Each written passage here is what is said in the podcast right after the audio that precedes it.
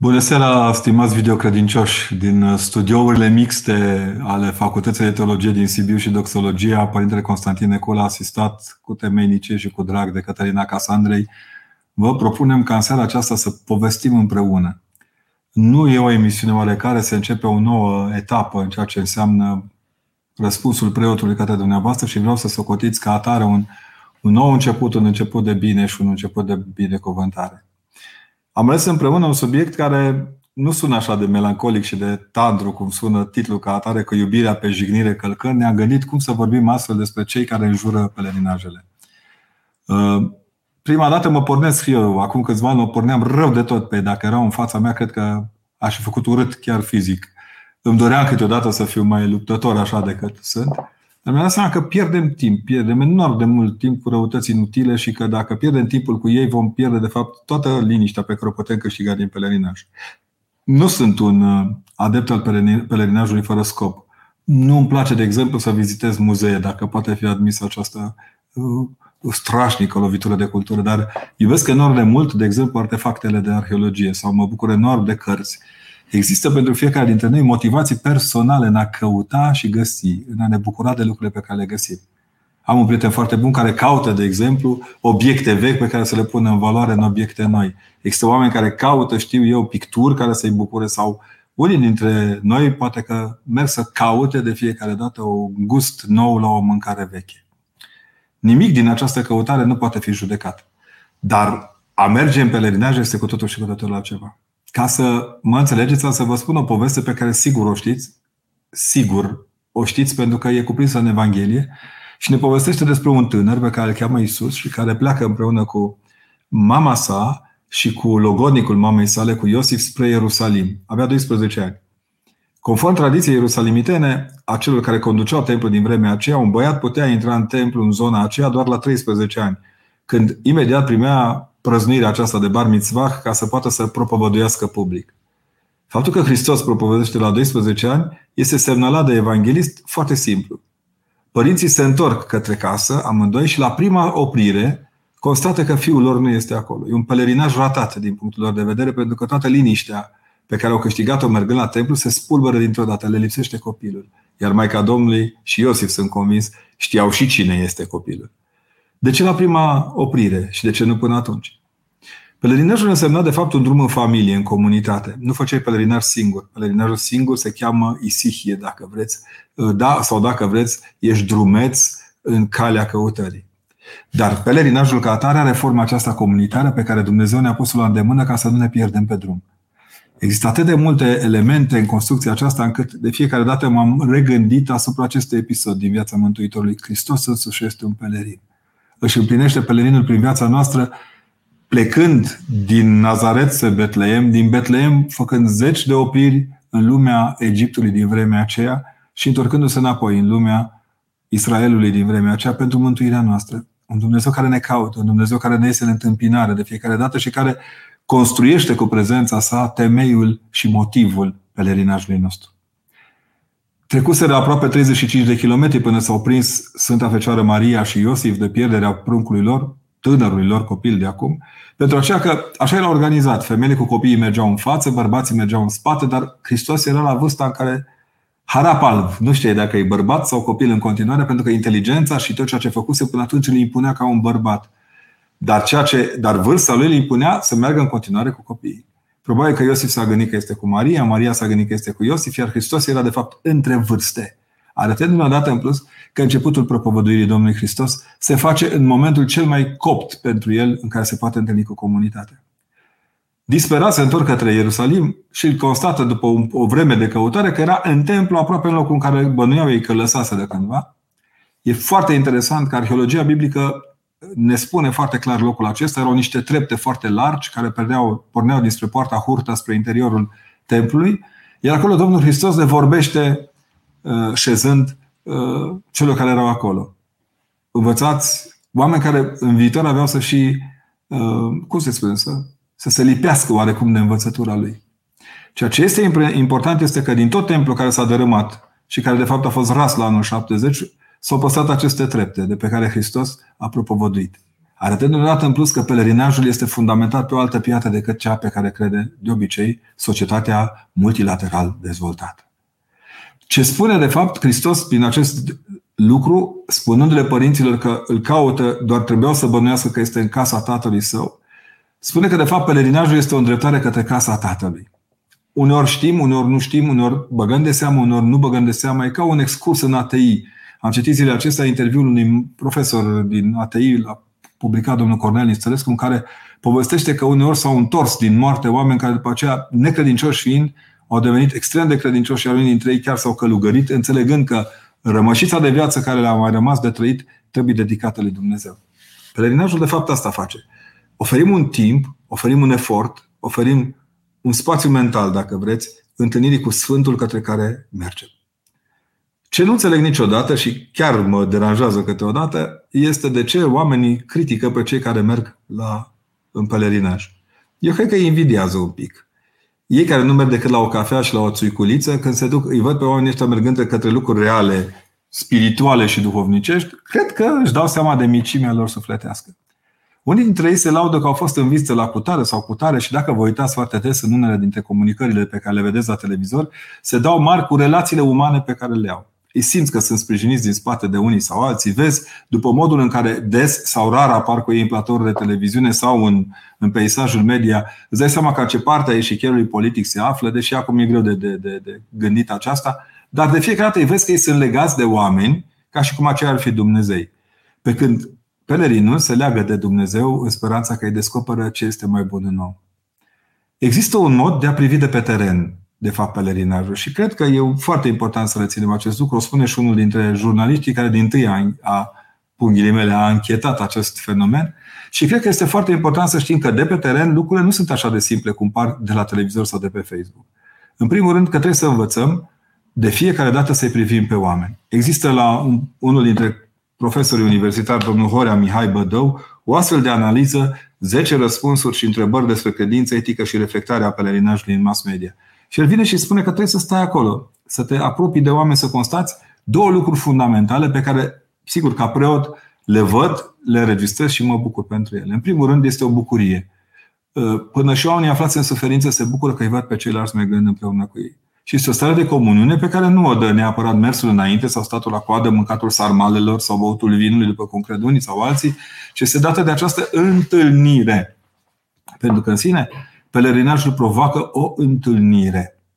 Cine mai știe acum că de fapt Dumnezeu Tatăl este în pelerinaj în rai când întreabă Adame, Adame, unde ești? Iar Adam refuză pelerinajul. Se ascunde ascunși și goi din, din tot ceea ce înseamnă boscheții culturii, sunt cei care strigă de fiecare dată împotriva pelerinajului. Îi deranjează că Dumnezeu se mișcă în mijlocul lor. Apoi, avem imaginea aceasta pe care de fiecare dată eu sunt extrem de impresionat de ea, cel mai amplu pelerinaj pe care l-a cunoscut lumea până la Mântuitorul Hristos și până la reconstrucția templului era Arca lui Noe. Închipuiți-vă că în acel pelerinaj cosmic aproape s-a salvat tot ce era de salvat de pe pământ. Ba, chiar și fiarele mai frumos, mai puțin frumos mirositoare. Pentru că de fiecare dată în mintea mea revin imaginile pe care de fiecare dată ni le pune la dispoziție vizibilitatea aceasta a pelerinajului lui Noe, care se salvează și trece într-un fel sau altul peste potop și peste moarte. Pelerinaj face Moise când își salvează poporul și rupând în două Marea Roșie, el trece în spațiul în care, în spațiul în care se poate simți în, în siguranță este în siguranță față de egipteni, dar nu este în siguranță față de sine, pentru că continuă tot timpul să-L provoace pe Dumnezeu, să-i ceară minuni și atunci când nu le primește, se închină vițelului de aur cu o ușurință vrednică de lumea modernă, nu doar de lumea aceea. Să nu uitați nicio clipă, pelerinajul lui Moise pentru îndoială este întrerupt pe marul Iordanului. Și doar mai departe trec cei care supra generația următoare, cum ar veni, sau dacă vezi Next Generation, care intră în Canaan și ocupă locurile acelea exact ca niște pelerini care se întorc către propria lor țară. De ce spun toate aceste lucruri? Pentru că toată construcția aceasta a mersului înainte arată că de fapt spre noi vine Dumnezeu. Am auzit destui dintre pastorii protestanți și neoprotestanți spunând că de fapt e falsă imaginea aceasta că de fiecare dată când facem noi un pas, Dumnezeu face doi către noi. Probabil din punctul lor de vedere al compasului este dificil de calculat asta, dar cei care trăiesc cu adevărat în lumea pelerinajilor știu cum să se bucure cu adevărat de această întâlnire cu Dumnezeu. Sigur că nu este specific numai lumii românești ortodoxe. Deși acum, în timp ce eu vorbesc, este un pelerinaj cu bucurie la moaștele Sfântului Dimitrie Basarabov. Uneori, la Sibiu, avem din când în când câte o întâlnire cu, știu eu, moaștele Sfântului Andrei Șaguna sau cu moaștele altor sfinți care vin în întâmpinarea lui și se așează lângă el. Dar există, dacă vreți, puncte nevralgice de fiecare dată în, în, în sărbătorirea aceasta a întâlnirii cu Sfinții. Sunt Afilofteia, Sfântul Nifon de la, de la Craiova. Sunt oameni care sunt unicodini de la Tismala, cu care sunt ceva mai, mai obișnuit și mai apropiat. Nu fac decât să pună în valoare capacitatea omului de a se întâlni cu Dumnezeu. Asta scoate, de fapt, Sfântul din noi de fiecare dată, capacitatea aceasta de a fi parte integrantă a întâlnirii cu Dumnezeu. De ce e dificil de organizat un pelerinaj? Am să vă spun. Pentru că acolo vin oameni triști și bucuroși, oameni rugători și vorbitori, oameni postitori și rumegători, că n-am alt termen. Aici, în timp, istoria ne-a dovedit în ultimii 30 de ani că se educă oamenii pentru pelerinaj. Tot ceea ce părea spectacular până acum câțiva ani, întotdeauna a, venit, a devenit normalitate. Și pentru mine personal, cred că cea mai bună lecție am primit-o la perioada COVID-ului, când anulându-se pelerinajul nu s-a anulat sfințenia. Când lovindu-se în mișcarea oamenilor, nu s-a lovit de fapt în apropierea Sfântului de către, de către oameni. Există, de aceea, orice pelerinaj se construiește și se întrupează, dacă vreți, în jurul Dumnezeieștii liturghii. Pentru că Sfântul respectiv te duce de mânuță la Hristos. Pentru că Sfânta respectivă te poartă pe brațe la Hristos și spune, Doamne, iată-mă pe mine și pe pruncii mei duhovnicești care au venit la ziua mea, dar noi vrem să ne hrănim cu tine și să ne bucurăm de plin de întâlnirea cu tine în trupul și sângele tău. Există un pelerinaj care a costat mult sufletește pe Domnul Hristos. După terminarea cinei cele de taină, Domnul Hristos pleacă împreună cu ucenicii trecând peste râul Chedronului, care era de fapt un afluent de iarnă, din când în când se mai umfla și părea că e rău, dar trece peste el, se apropie, dacă țineți minte, de grădina Ghețimani, adică de locul unde se storceau într-un fel sau altul măslinele și se ascunde într-o peștere a locului de rugăciune și locului de meditație împreună cu ucenicii săi. Nu e singurul loc în care Domnul Hristos pelerinează spre sine. Aduceți-vă aminte că deseori în urma minunilor pe care le face Domnul Hristos, uneori se retrage și își păzește această smerire de sine pentru a putea să ne ajute. E fascinant cum pelerinajul este un exercițiu de smerenie. Fiecare se caută pe sine.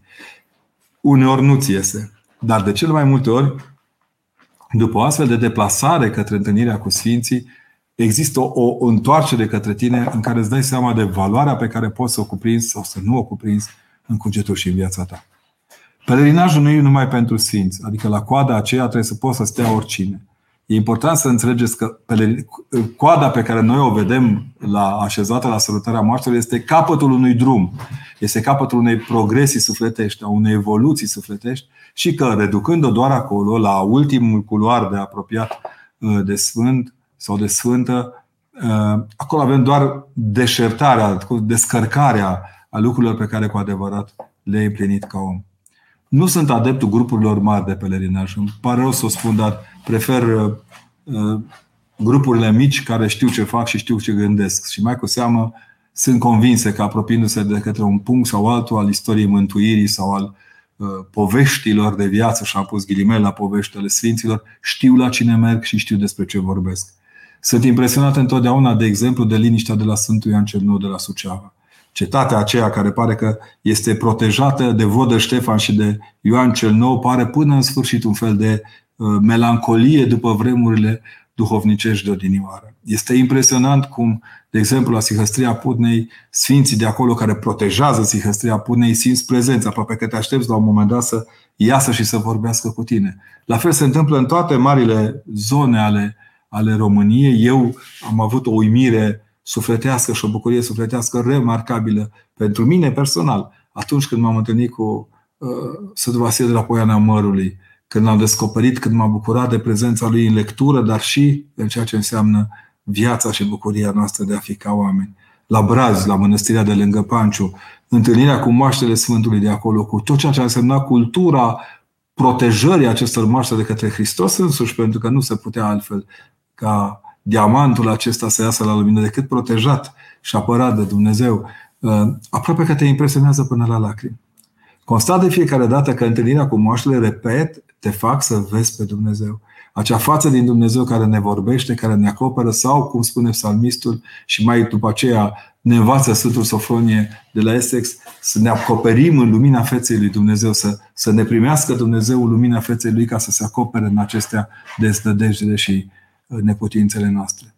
Nu suntem supermeni când stăm la coadă la moaște. Nu suntem nici cei mai frumoși, nici cei mai deștepți, nici cei mai cuminți, nici cei mai răi, într-adevăr. Suntem oameni cu ale noastre. E impresionant modul în care oamenii se apropie așa de sfinți, fără machiajul cotidian, fără cosmetizarea păcatelor, ci de fiecare dată cerând bucurie și binecuvântare. Cum se pleacă într-un pelerinaj? M-a întrebat mai de mult cineva și i-am spus se pleacă cu inima deschisă și cu spovedania făcută. Trebuie să mergi la întâlnirea cu Sfântul ca la o întâlnire cu părinții tăi, cu frații tăi cei mai buni, fără, fără uh, cum să-i spunem, răutăți, fără ruperea capacității acestea de comunicare cu ei. A comunica cu Sfinții trece un pic de rugăciune, pentru că a te ruga înseamnă a cunoaște cuvinte prin care să poți să-i cunoști pe Sfinți, dar trebuie să treci dincolo de această cunoaștere prin cunoașterea lui Dumnezeu. Pe mine, de exemplu, Sfânta Paraschiva mă intrigă pozitiv de fiecare dată pentru că ea stă răbdătoare să ne asculte tot timpul. Nu ajung uh, la hram, nu mi s-a întâmplat de ani de zile, dar de fiecare dată când ajung la ea și mă apropie așa în coadă cu minte, așezând și rugându-mă, până când simt că s-a așternut peste mine liniștea de care am nevoie să-i spun Sfintei Paraschiva, mulțumesc. E un efharisot din acesta care ține lume.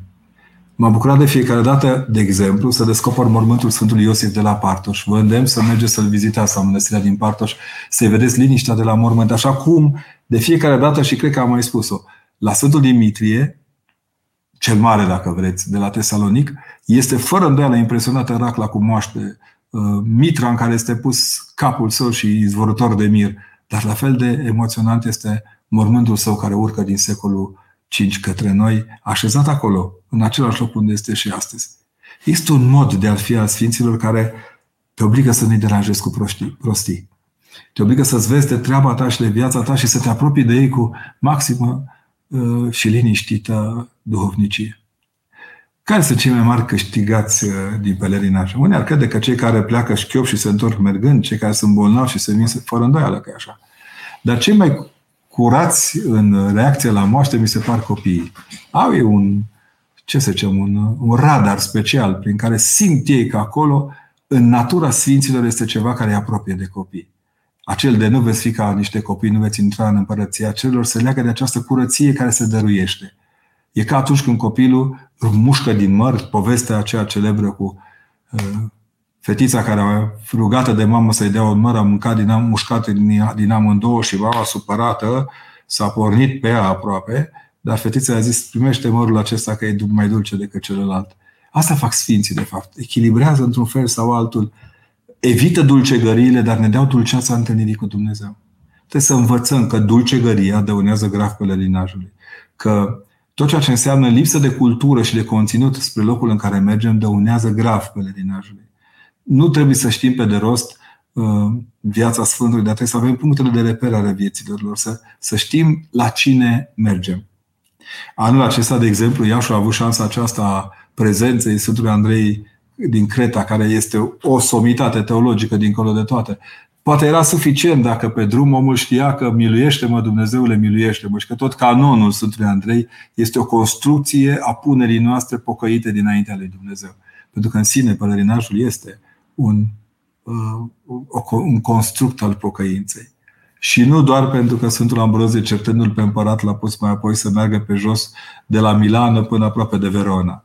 Nu pentru că în sine toți marii voievozi când făceau câte o greșeală, pelerinau spre un punct în care își pocăiau păcatele. Nu doar pentru că noi înșine uneori mergem la biserică, pentru că fiecare pas către biserică e de fapt un pas în pelerinajul universal, primim și dăruim după aceea liniște și pace. Ce deosebește pelerinajul creștin de pelerinajul celorlalte religii? Și aici aș vrea să fim atenți, pentru că din nefericire există un sincretism al mesajului celorlalți, ca și cum toate ar fi egale, uite-te ce mulți suntem noi, nu în numărul pelerinilor se măsoară bucuria lui Hristos pentru noi. Pelerinul creștin merge spre Sfânt știind că Sfântul îl oglindește pe Dumnezeu. Tată, Fiu și Duh Sfânt. Atât. Nu există impersonalități, nu există ștergeri de identitate, nu există în niciun caz prioritatea Sfântului asupra lui Dumnezeu. În toate celelalte apar lucruri personale, lumea este în extaz. Pelerinajul ortodox nu este un extaz, este o pocăință, un adânc de smerenie și un adânc de pocăință. Cine a înțeles lucrul acesta trăiește cu adevărat bucuria aceasta de a fi creștin ortodox. Nu foarte de, departe de București, știți că se află mănăstirea Cernic, acolo unde sunt moaștele Sfântului Calinic. Sfântul Calinic, care nu a sfârșit tocmai bine cu comunitățile din care făcea parte, dar care prin rugă, se născuse duhovnicește din rugăciune Sfântului Gheorghe, care fusese stareț la Cernica și la Căldărușani.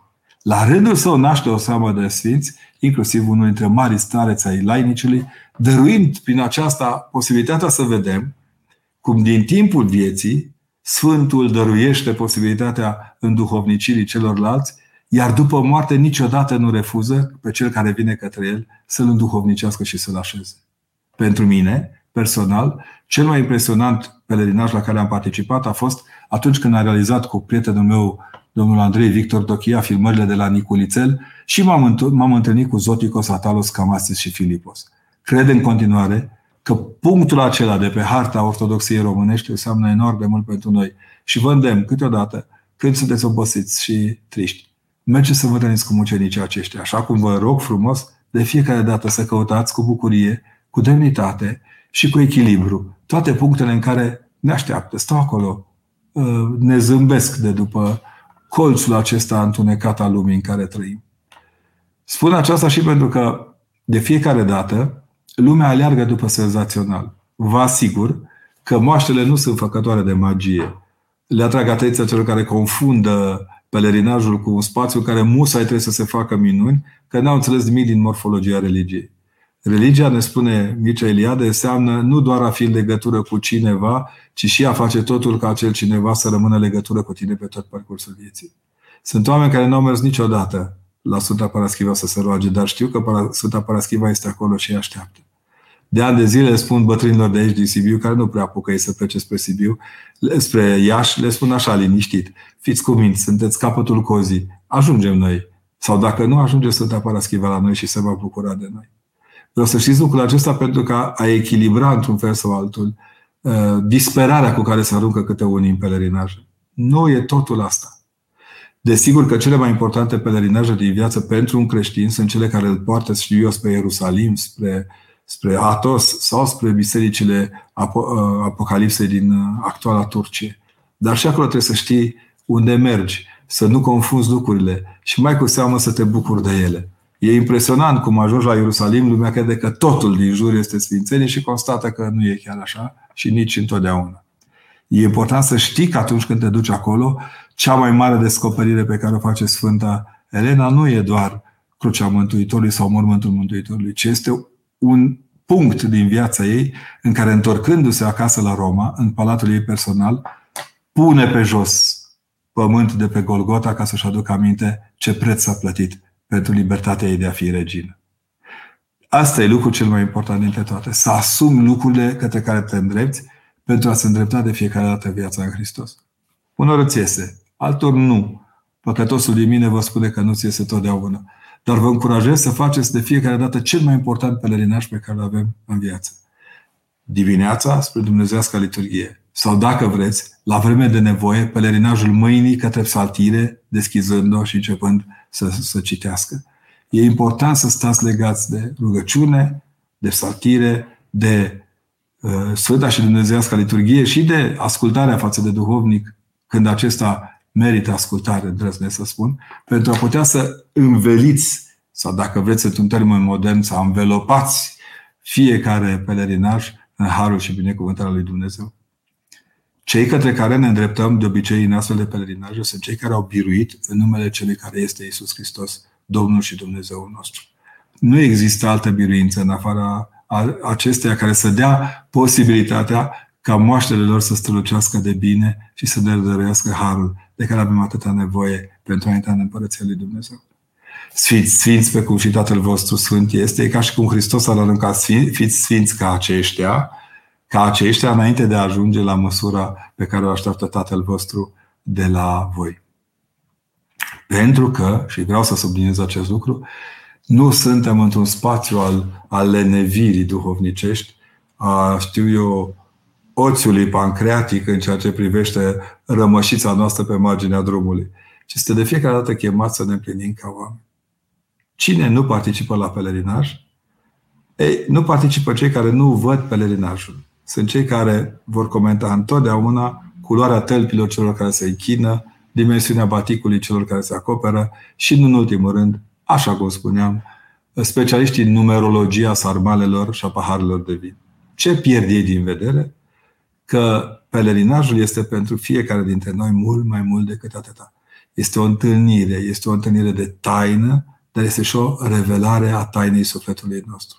Adevărul e că foarte rar mi s-a întâmplat să văd oameni mergând să se întâlnească cu Sfinții și să vină mai răi înapoi. Uneori, ca să-i liniștească, Sfinții însoțesc până acasă. De aici obsesia câte unora și bucuria lor de a atinge cu haine, cu batiste, cu totul, să ia ceva din Duhul acela și să-l poarte către casă. Mai cu seamă că suntem, vrem sau nu vrem să recunoaștem, niște amăreți.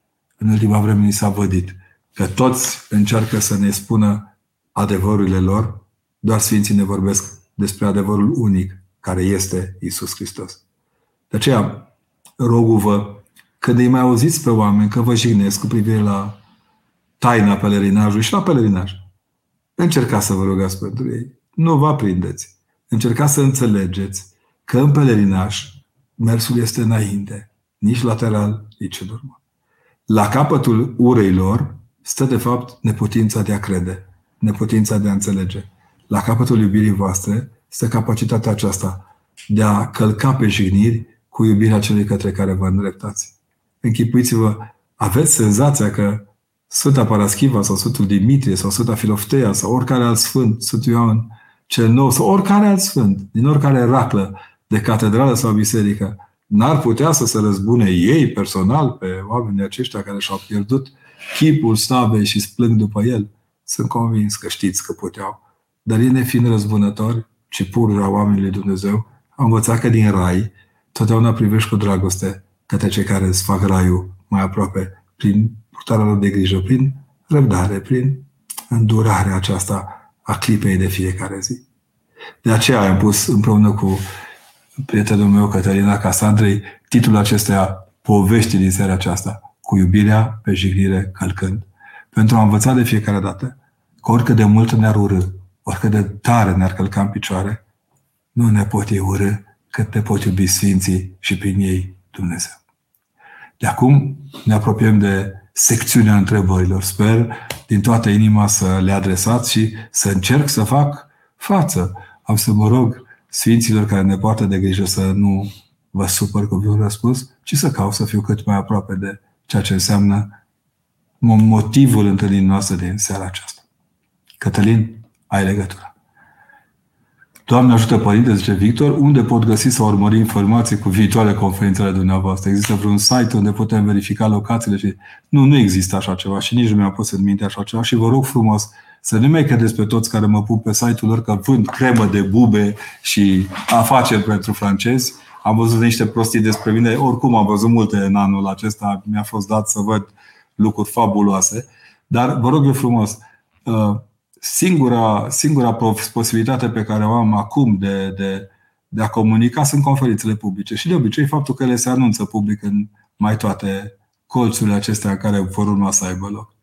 Povestiți-ne despre Mitropolia Basarabiei, cât de mult a crescut în ultimii ani și cum o crește mai repede. Nu e de crescut mai repede, e acolo, ne așteaptă doar să ne facem datoria și să o sprijinim cu rugăciunea eu sunt topit. Dacă pe mine mă mută cineva la Cahul preot, am cea mai mare bucurie din viață. Îi mulțumesc Părintele Preasfințitului Veniamin că mi-a deschis ochii pe Basarabia profundă.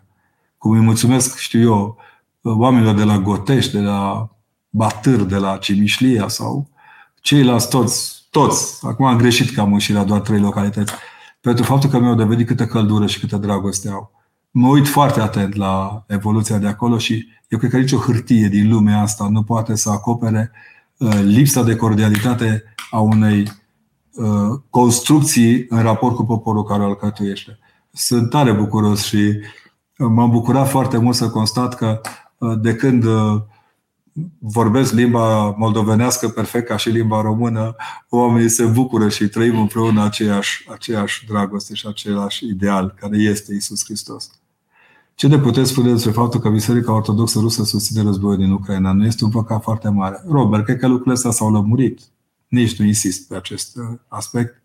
E bine să știți că uh, să știți că în ambele tabere suferă oameni și uh, de fiecare dată când vorbim despre unii și alții, trebuie să știți că unii și alții alcătuiesc uneori o singură biserică.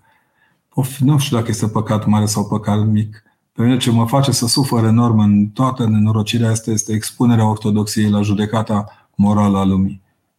Și ne costă. Părinte, am o colegă sectantă care m-a criticat mult când am venit la pelerinaj la Cuvioasa Parascheva. Mi-a spus că nu sunt citate în Biblie care să spună că oasele pot deveni moaște. Ce să-i răspund?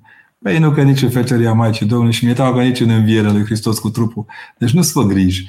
Uh, întruparea Domnului Hristos este argumentul fundamental că prin întruparea și prezența Harului Său în viețile noastre putem să devenim bucuroși de moaște.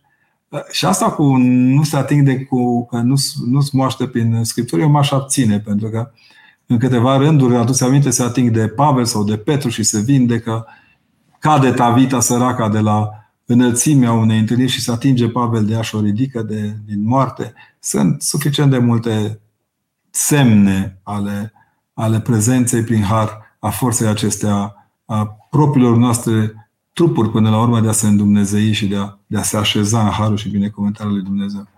Dar revin, cel mai mare, cel mai mare argument rămâne întruparea Domnului Hristos. Ea face totul posibil.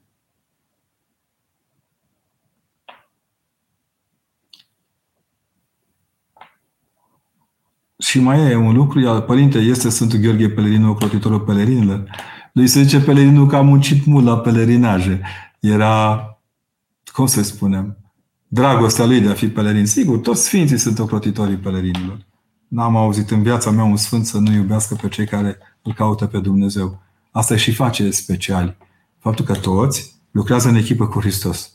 Aici nu e la salul ăla, la salul ăla, la salul ăla, nimic.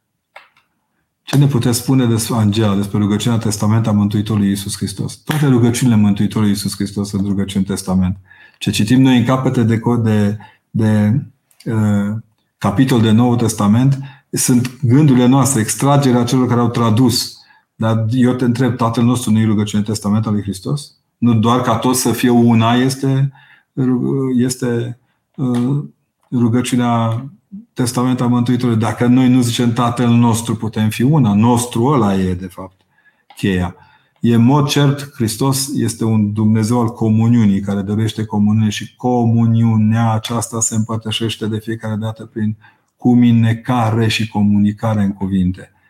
Nu putem face abstracție că în rugăciunea aceasta Testament a Mântuitorului Iisus Hristos nu vorbește ca toți să fim una în ideologii, ci să fim una în trupul și sângele Lui baza și fundamentul existenței bisericii.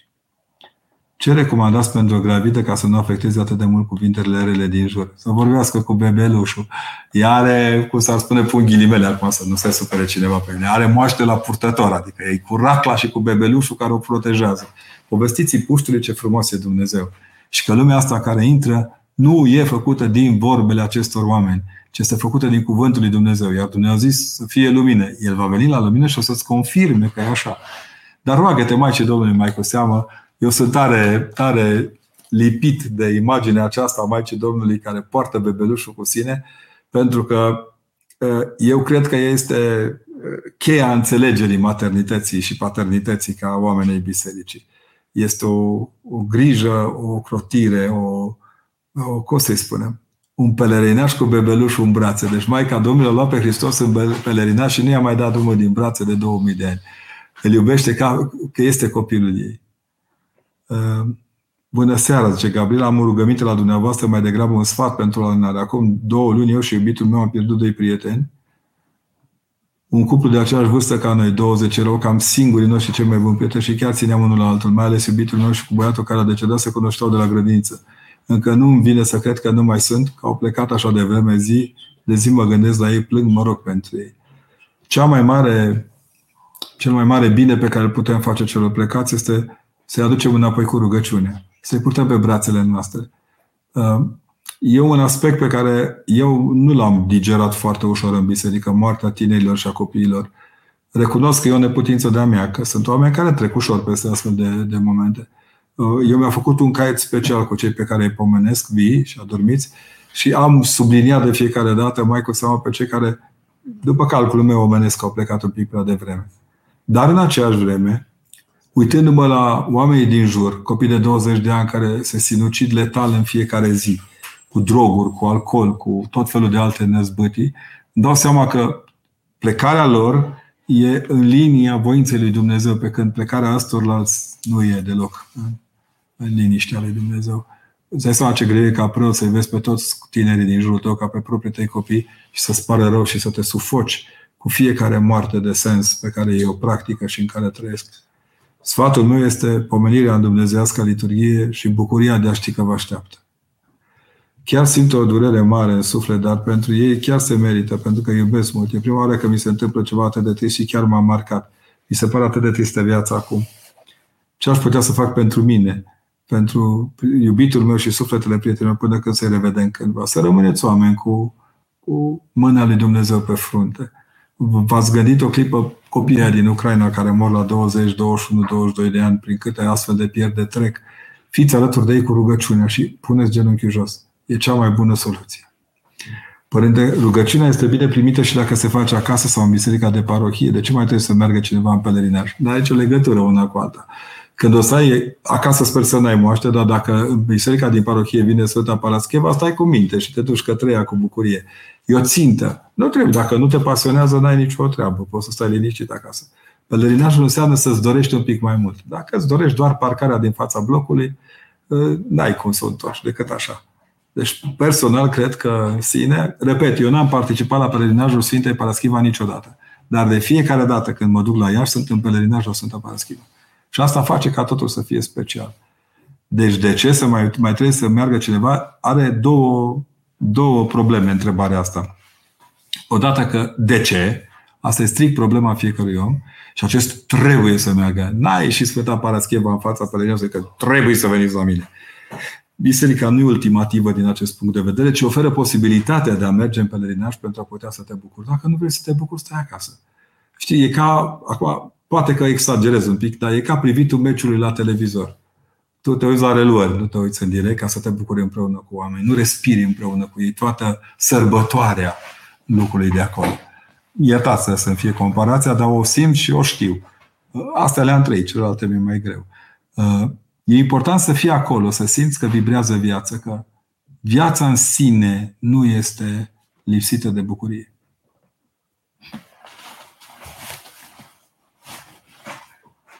Mă așteptam, sper să nu scrie Cătălin de la el ceva. Părinte, cum le putem vorbi copilor despre pelerinaj? Au stat cu noi la coadă de 10 ore la Iași. Cred că e mult pentru un copil. Transmiteți-le admirația mea pentru acest lucru. Dar e clar că s-au, s-au, s-au integrat într-un efort al, al părinților. Pelerinajul despre care vorbeam la început, în care Domnul Hristos este antrenat împreună cu părinții săi, să știți că se făcea anual, conform uh, legii talmudice din vremea respectivă, băieții până în 13 ani trebuiau să ajungă de cel puțin două ori pe an până la 13 ani, ca să poată, de două ori în doi ani diferiți, ca să facă acest pelerinaj pentru a li se confirma credința. E o confirmare, să le spuneți copiilor că este ca și cum ar confirma, da, sunt al părinților mei și sunt al bisericii mele. Și sigur că la ei e deslegare tot timpul. Pelerinajul lor este, vă asigur, este o, o joacă pe lângă tulburările celorlalți din jur. I-am întrebat pe copii la o școală zilele acestea dacă ar vrea să meargă în pelerinaj la Sfânta Paraschiva. Se uitau la mine ca la mașini străine, pentru că părinților fiind străini de pelerinaj și de Sfânta Paraschiva, N-ai fi putut să-i ții 10 ore. Dacă erau 10 ore de desene animate într-o sală de cinematograf, sigur că da, făceam toate eforturile. Și atunci mi-am pus problema, de fapt, ce copii însoțesc părinții la pelerinaj? Doar copiii celor care sunt ei înșiși pregătiți pentru asta. Așa că fiți cu minte că vă cresc și vă, vă cresc frumos și cresc ca niște, hai să spunem, excursioniști pe muntele taborului să-și schimbe fața. Și asta e un lucru bun.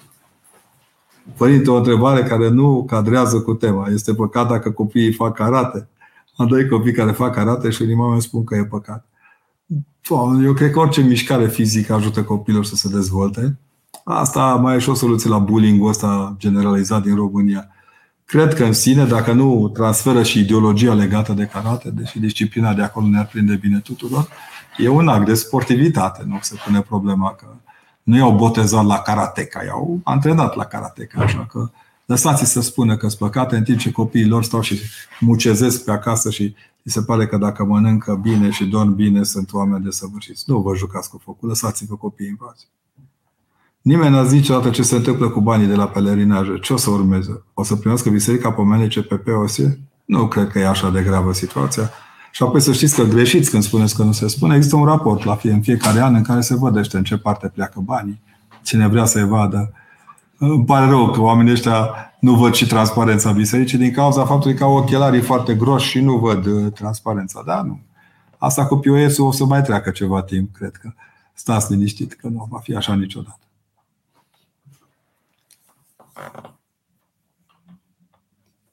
Cum te poți vindeca de atacuri de panică și anxietate?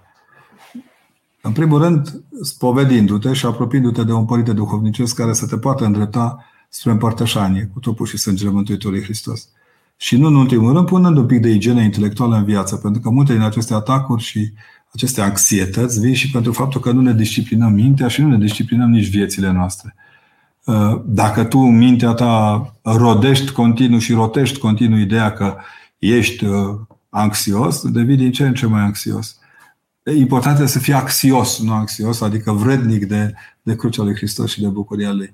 Încercați să vă apropiați sufletește de un preot și de puterea rugăciunii. O să vă prindă bine.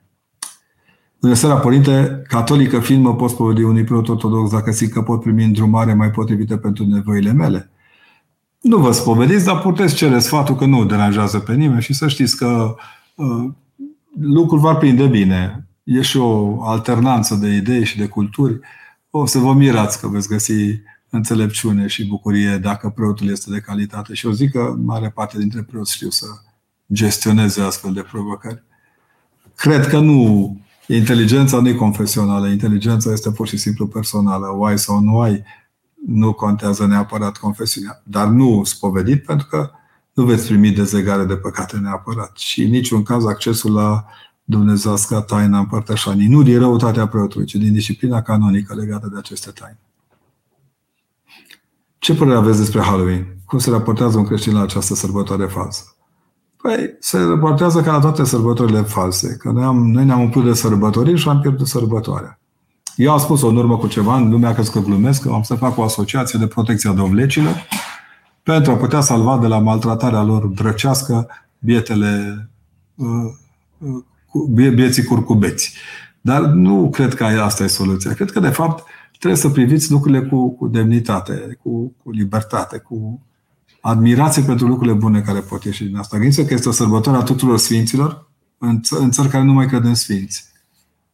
E interesant și că acești sfinți nu sunt sfinții aceștia pe care îi bănuim noi, ci sunt oamenii drepți din comunități care chipurile umblă în continuare pe străzi. A, un pic de lecție de moralitate ni se dă acolo, dar uh, acum se merge să coliți cu prăjituri din casă în casă și să sperie oameni, nu prea concordă cu Evanghelia. Evanghelia nu are povești cu Halloween. Pentru dobândirea răbdării, ce să, ce să citesc, părinte? Să vă citeți gândurile mai des și să fiți mai atent la ce faceți.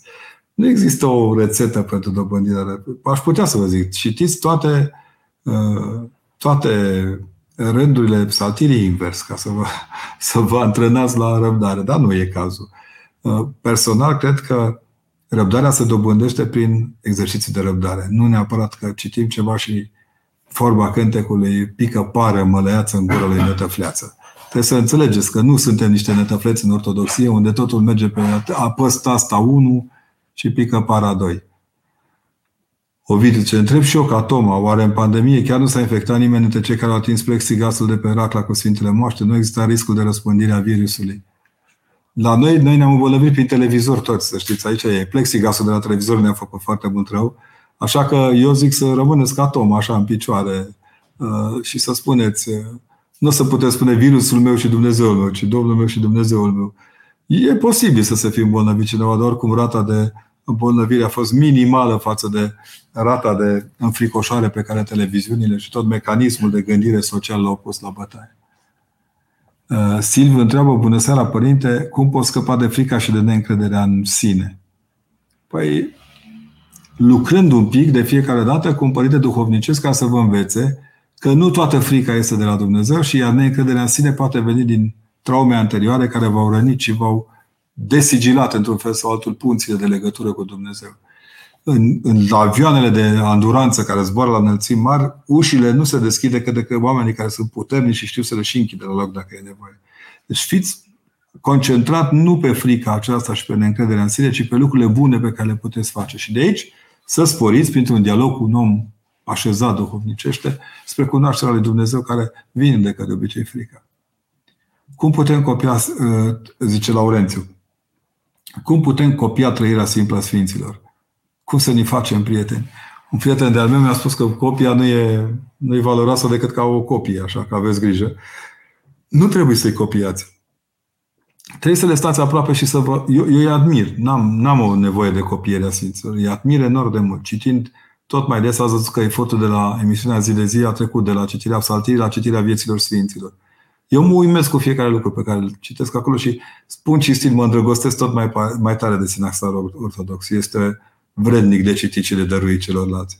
Citiți-le viața, urmați-le exemplu și fiți, uh, cum să spun, cât mai apropiat de exigența pe care o impun. Fiecare sfânt are o exigență pe care ne transmite. Um, Iuliana, o conferință la Iași pentru copii adolescenți mai organizați, părinte, anul acesta fetița mea v-a ratat la întâlnirea tinerilor ortodoxi din Moldova. Ce să facem? Ne ținem aproape, o să vedem. Undeva în 5 decembrie știu sigur că voi fi la Teatrul Național, din, la Teatrul de Operă din, din Iași pentru uh, ca să strângem împreună fonduri suficiente pentru a sprijini pe mai departe platforma de muncă a studenților din, din Iași în ceea ce privește mărturisirea de credință. Parohia Părintelui Florin organizează, Sfântul Iulian din Tars, organizează o conferință acolo cu un concert pentru a putea să-i strângem pe oameni și le spun un mare mulțumesc. Vă puteți trecura liniștită. Ce fac dacă după, duc o luptă spirituală, întreabă Alexandra. Alexandra, e cea mai bună luptă pe care o poți duce. Dacă era una fizică, ce făceai? Așa că Bucură-te că e doar spirituală și învață că armele luptei spirituale sunt în primul rând răbdarea, cunoașterea de sine și iubirea către Dumnezeu. Nu trebuie să te sperii. Luptele astea spirituale ne le, denumim, le denumim spirituale ca ne e rușine să spunem că sunt păcate care trag de noi. Încearcă să găsești, repet, ca în cazul celorlalți, un cârlig de acroșare pe țărmul libertății întâlnirii cu Dumnezeu, care de obicei este duhovnicul. Caută-ți duhovnic și încearcă să trăiești după rigoarea și, cum să spunem, blânda certare a lui Dumnezeu. Dumnezeu ne ceartă cu o blândețe incredibilă. Mihai, părinte, ca să fiu sincer, cred că unii merg în pelerinaj ca la un tonomat de îndeplinit dorințe personale. Și așa să fie Mihai, binecuvântat este cel care merge la un tonomat de împlinire a dorințelor. Dacă le iese, bravo lui Dumnezeu. Dacă nu le iese, bravo lui Dumnezeu. Adică sunt moduri în care oamenii se apropie de... Nu pot să cer la toți să zboare dând din urechi prin târgul ieșilor. Sunt și oameni care merg pe jos și știu de ce merg acolo. Uh, Ioana, ce când spuneți saltire, vă referiți la psalmii din Biblie, de la ce m-aș putea referi, Doamne, miluiește-mă. Și aș mai vrea să știu ce sunt învățăturile Sfinților Părinți. Aud despre dar nu știu ce să caut ca să pot citi. Acum, mi-ar fi și greu să vă explic. În spate, cărțile alea portocalii sunt 0,02% din textele Sfinților Părinți publicate drept în italiană și, sau franceză și greacă sau italiană și latină. Da, sunt 30 de cărți acolo și ar mai fi câteva sute. În România, de foarte multă vreme, Patriarhia Română a făcut efortul de a ne pune la dispoziție trei colecții majore de, de ale gândirii Sfinților Părinți. Unu, Izvoarele Ortodoxiei, din anii 34-35, cărți venite cu o serie de cateheze, o serie de învățături, pedagogul, uh, catehezele baptismale ale Sfântului Chiril al Ierusalimului, uh, dialogul iudeul Trifon, Sfântul Iustin Martir și filozoful. După aceea, în nevoia de a pune pe masa studenților și a preoților în perioada comunistă unor texte majore, a apărut așa numită colecție părinți și scriitori bisericești, unde sunt foarte mulți dintre părinții bisericii pe care ne auzi de obicei pe proz, că vorbim despre ei, sunt traduși, sunt puși la dispoziție. Acum, România dispune de o foarte frumoasă colecție de filocalii, absolut remarcabilă, care, în care sunt părinții filocalici, 13 volume masive cu suficient de multe note explicative. Iar de câțiva ani, Doxologia, editura colegă panelului nostru imagistic, uh, lucrează la nivel uh, absolut remarcabil cu apariții din, cu traduceri și cu foarte multe cărți de, de, de înțelegere a mecanismului de gândire al gândirii patristice a părinților bisericii. Nu spun că Patriarhia Română, prin, prin editurile sale, face eforturi foarte mari de a aduce la îndemâna credincioșilor sute de texte ale Sfinților Părinți. E cam mult, știu, dar nici nu avem ce să facem, pentru că dacă sunt mulți și buni, trebuie să selectăm cu răbdare. Eu vreau să vă mulțumesc, Doamne preotese, soția dumneavoastră și copilul dumneavoastră, pentru că vă împart cu noi. Le-aș mulțumi și eu, Doamne, prea văd sărace. Cred că e tare greu să nu fiți mereu lângă ei. Fi nevoie să alina suflete. Bunul Dumnezeu să vă crotească familia. Anca, mulțumesc de mesaj. O să le transmit. O să le mai transmit și pentru aceea că e important să știți că viețile noastre ca preoți sunt puse la dispoziția crucii. Uneori nu ne iese, dar de foarte multe ori ne iese. Uh, în casa tatălui meu multe locașuri sunt. Dacă puteți, vă rog să-mi spuneți care este semnificația acestei expresii. Este expresia pe care Dumnezeu o dă disponibilității de fi milă pentru orice lucru bun pe care îl facem. Ne spune că, de fapt, pentru fiecare împlinire în faptă, Harul lui vine și ne întâmpină și ne ridică pe toți la nivelul acesta de la care să putem să trăim uh, bucuria Raiului. Să rămână Părinte ce Irina, ce să fac să pot iubi mai mult, să nu mai am tendința de a judeca pe ceilalți? Păi începeți prin a vă iubi pe dumneavoastră. Sau fiți critică cu dumneavoastră dacă sunteți prea laxă și prea puțin exigență, exigentă cu ceea ce aveți de făcut. Încercați să înțelegeți că orice fel de judecată vă mărește sufletul.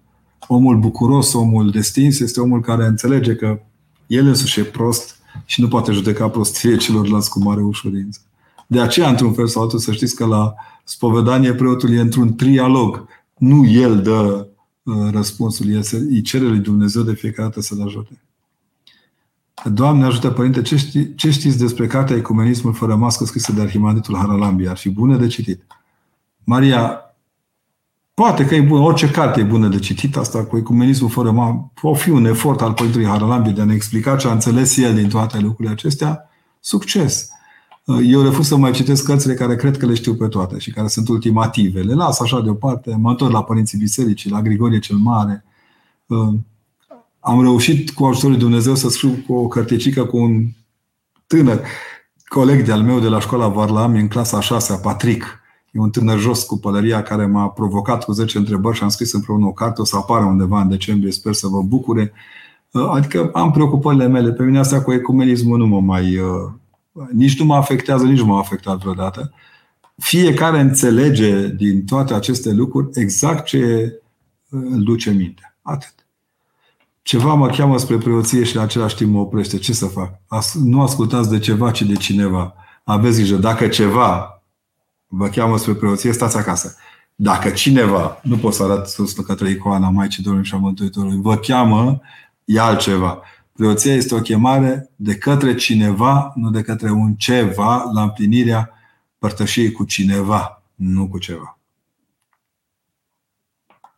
Cred că ne-am apropiat de sfârșit. Mă uit așa la timing. Francisca, cum putem identifica ce valori ne dirigează acțiunile și deciziile? De ce ne este greu să facem ascultare? Cum depinde că de ascultători ați fost de mici. Pe de o parte, iar pe de altă parte, să facem ascultare nu este o soluție pentru toate situațiile. Sunt situații în care Uh, trebuie să evadăm un pic din, uh, din, uh, din, dintr-un leitmotiv și atât. Nu știu cum se poate identifica ce valori ne dirigează acțiunile și deciziile, decât dacă faceți un, un, știu eu, o diagnoză specifică managementului organizațional ca să înțelegeți ce aveți în centrul preocupării dumneavoastră. Abia atunci. Ionică, ce Doamne ajută, Părinte, cum aș putea să aduc la ortodoxie o fată neoprotestantă cu care aș dori să am un viitor. O iei de mână și o duci la biserică, da? Nu te-a pus să zici, băi, neoprotestant, te duc eu acum la ortodoxie. Pur și simplu, comportă-te ca un om care știe că iubirea e mai presus de orice. Și fie așa, iubește mai presus de orice. Și atunci se va topi și va veni în căușul palmelor.